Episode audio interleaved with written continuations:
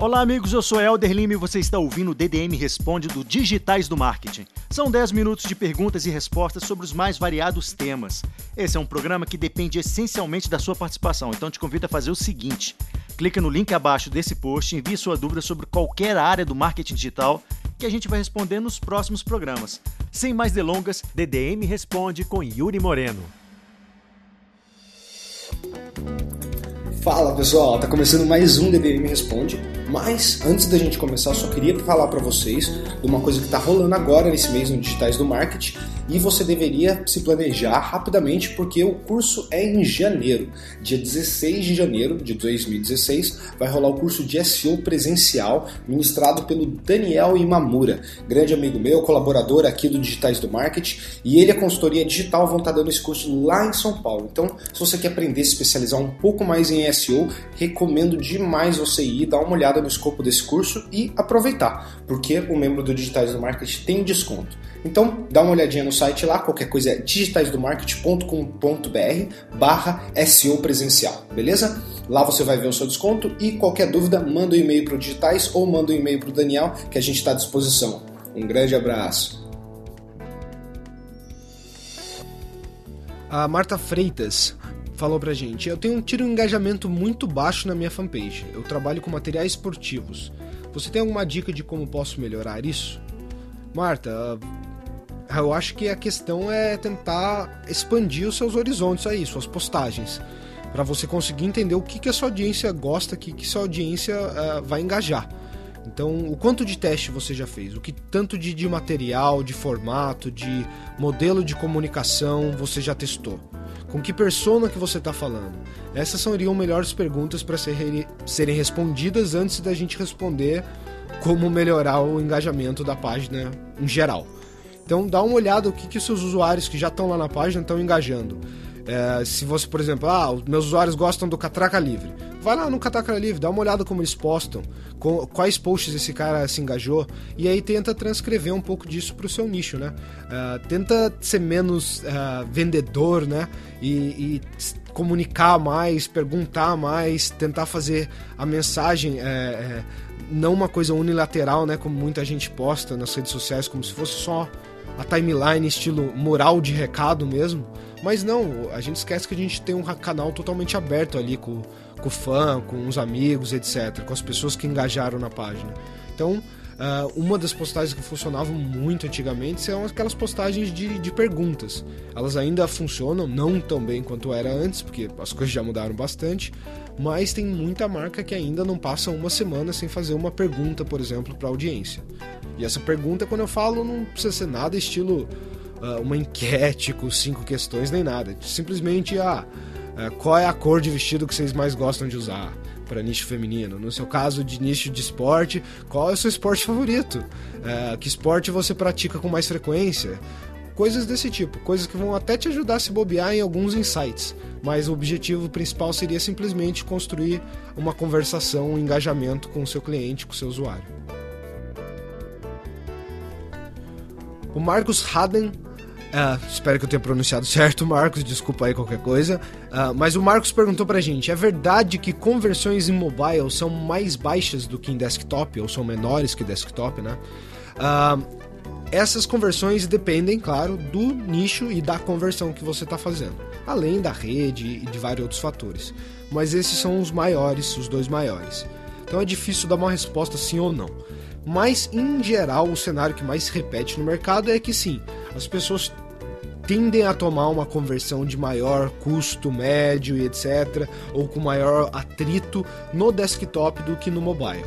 No mobile acontece de ter o interesse, o engajamento mais forte, mais rápido, às vezes um CTR melhor, mas a conversão não é lá essas coisas, porque o cara às vezes tem aquela mentalidade de deixar para depois, de salvar, de não tomar nada decisivo numa mídia tão rápida, tão uh, simplificada como é, a, é o UI, né? Toda a visualização, os sites e a usabilidade que a gente tem no mobile. Então, por isso ainda é a diferença e as hipóteses de que essa diferença ainda se mantém, mas isso é um cenário, até como o acesso mobile vem crescendo muito, que está mudando. Então, hoje, como o acesso mobile já chegou a passar o desktop em alguns dias, em alguns países, em algumas redes também, a gente está vendo também esse cenário de conversão mudando bastante. A Sara Alves perguntou pra gente: Olá, estou começando no universo de marketing digital e estou um pouco confusa. Qual a relação que tem o CTR com o custo de aquisição de um cliente? Sara, é o seguinte, o CTR ele não tem uma relação direta, mas esse sim, claro, ele vai ter uma influência muito grande no resultado final da sua campanha, que no seu caso seria o custo de aquisição. Né? Muitas das empresas não trabalham hoje em cima de ROI porque eles não têm uma venda direta, por exemplo, que nem um e-commerce. Eles preferem trabalhar com lifetime value, né? A, des descobrindo o valor daquele cliente e o em cima do custo de aquisição, que seria quanto eu precisaria gastar para trazer aquele cliente que vai me trazer X do meu negócio. Então a partir daí você pode até atribuir ROI, etc. Mas essa é uma forma bem inteligente de, de se pensar. Só para colocar um pouco de definição aqui antes. E aí, onde o CTR mexe em tudo isso? O CTR, o que ele vai acontecer? Tem muitas das redes que usam muito o CTR hoje em dia como fator de qualidade daquele anúncio, como fator de qualidade das suas campanhas. Então, se você tem um anúncio com CTR maior, provavelmente aquela audiência está tendo mais interesse no seu criativo, ele está performando melhor do que os outros que estão na network, então a network quer entregar mais aquilo, porque eles vão ter mais impressões, eles também vão ter mais cliques se o CTR é tão uh, é alto ou se o CTR é bom, qualificado. Então, essa seria uma relação que eles utilizam sempre. E a partir disso, eles conseguem definir os melhores anúncios e fazer esses anúncios terem um custo um pouco menor. Ou seja, o Facebook trabalha demais com isso e, e o, eles já até colocaram agora o Relevance Score e o Quality Score, no caso do Google, que são métricas que também são totalmente influenciadas pelo CTR.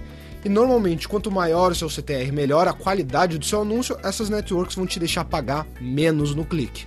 Pagando menos no clique, você já sabe aonde eu estou indo, né?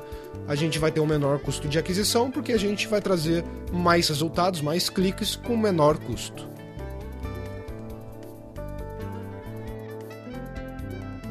O Gabriel Seixas falou pra gente: tem um cliente que tem uma ótima visitação orgânica. Ele tem muitos anos de mercado e virou referência no seu nicho. Vamos modificar todo o seu site e mudar o servidor esse mês. Quais medidas tenho que tomar para não atrapalhar o ranqueamento do site atual? Gabriel, melhor coisa que você tem a fazer é planejar isso bem feitinho, tá? É, é a melhor forma de você cobrir todos os ends e todos os problemas, tá? Então a primeira coisa, mapeia as URLs, mapeia a arquitetura, vê tudo que tem de arquivo no servidor, tenha certeza que o servidor novo, que ainda não está indexado nem nada, não foi publicado nada, tenha todos os arquivos lá bonitinho, testa ele no servidor local, né? Para ver se está tudo igual e tudo bonitinho. E aí depois que você vê que toda a arquitetura, todos os arquivos estão no lugar e estão configurados da forma certa já para funcionar da mesma forma ou melhor, claro, né? Se você estiver fazendo um site novo, um upgrade, você vai fazer o um mapeamento de 301, que é o caso do SEO aí para você não se prejudicar, não perder essas visitas orgânicas, que é nada mais que vir fazer um deparo para o Google, tá? As falar as URLs antigas e as URLs novas, uma para uma, tá? Para você continuar com o Juice passando certinho para cada uma delas. E quando o Google bater na URL antiga, se você for mudar a URL também, né, no caso, ele não correu o risco de cair numa página que não exista. Ele vai para a página nova, exatamente uh, ah, para onde você apontou quando você falou. Essa é a antiga, essa é a nova no arquivo de 301. Outra também coisa que você pode fazer para garantir a mudança, se você está mudando domínio, etc., e arquitetura, que é o caso das URLs, você pega e também vai lá no Webmaster Tools, agora com o novo nome né, de Search Console, você aponta que você está mudando o domínio, que você está faz, fazendo uma transferência, que também vai ajudar o Google até um melhor sinal de que o site está se mexendo, que o site está passando por uma mudança grande ou drástica. É isso aí, pessoal. Esse foi mais um DDM Responde. Eu espero que vocês tenham gostado e que as dúvidas das outras pessoas possam ter servido para você para solucionar a sua dúvida, o seu questionamento.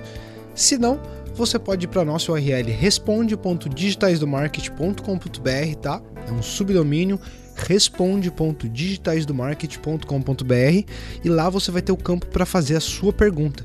Faça a sua pergunta, participe do podcast e quem sabe você não tenha a sua pergunta respondida já no nosso próximo episódio.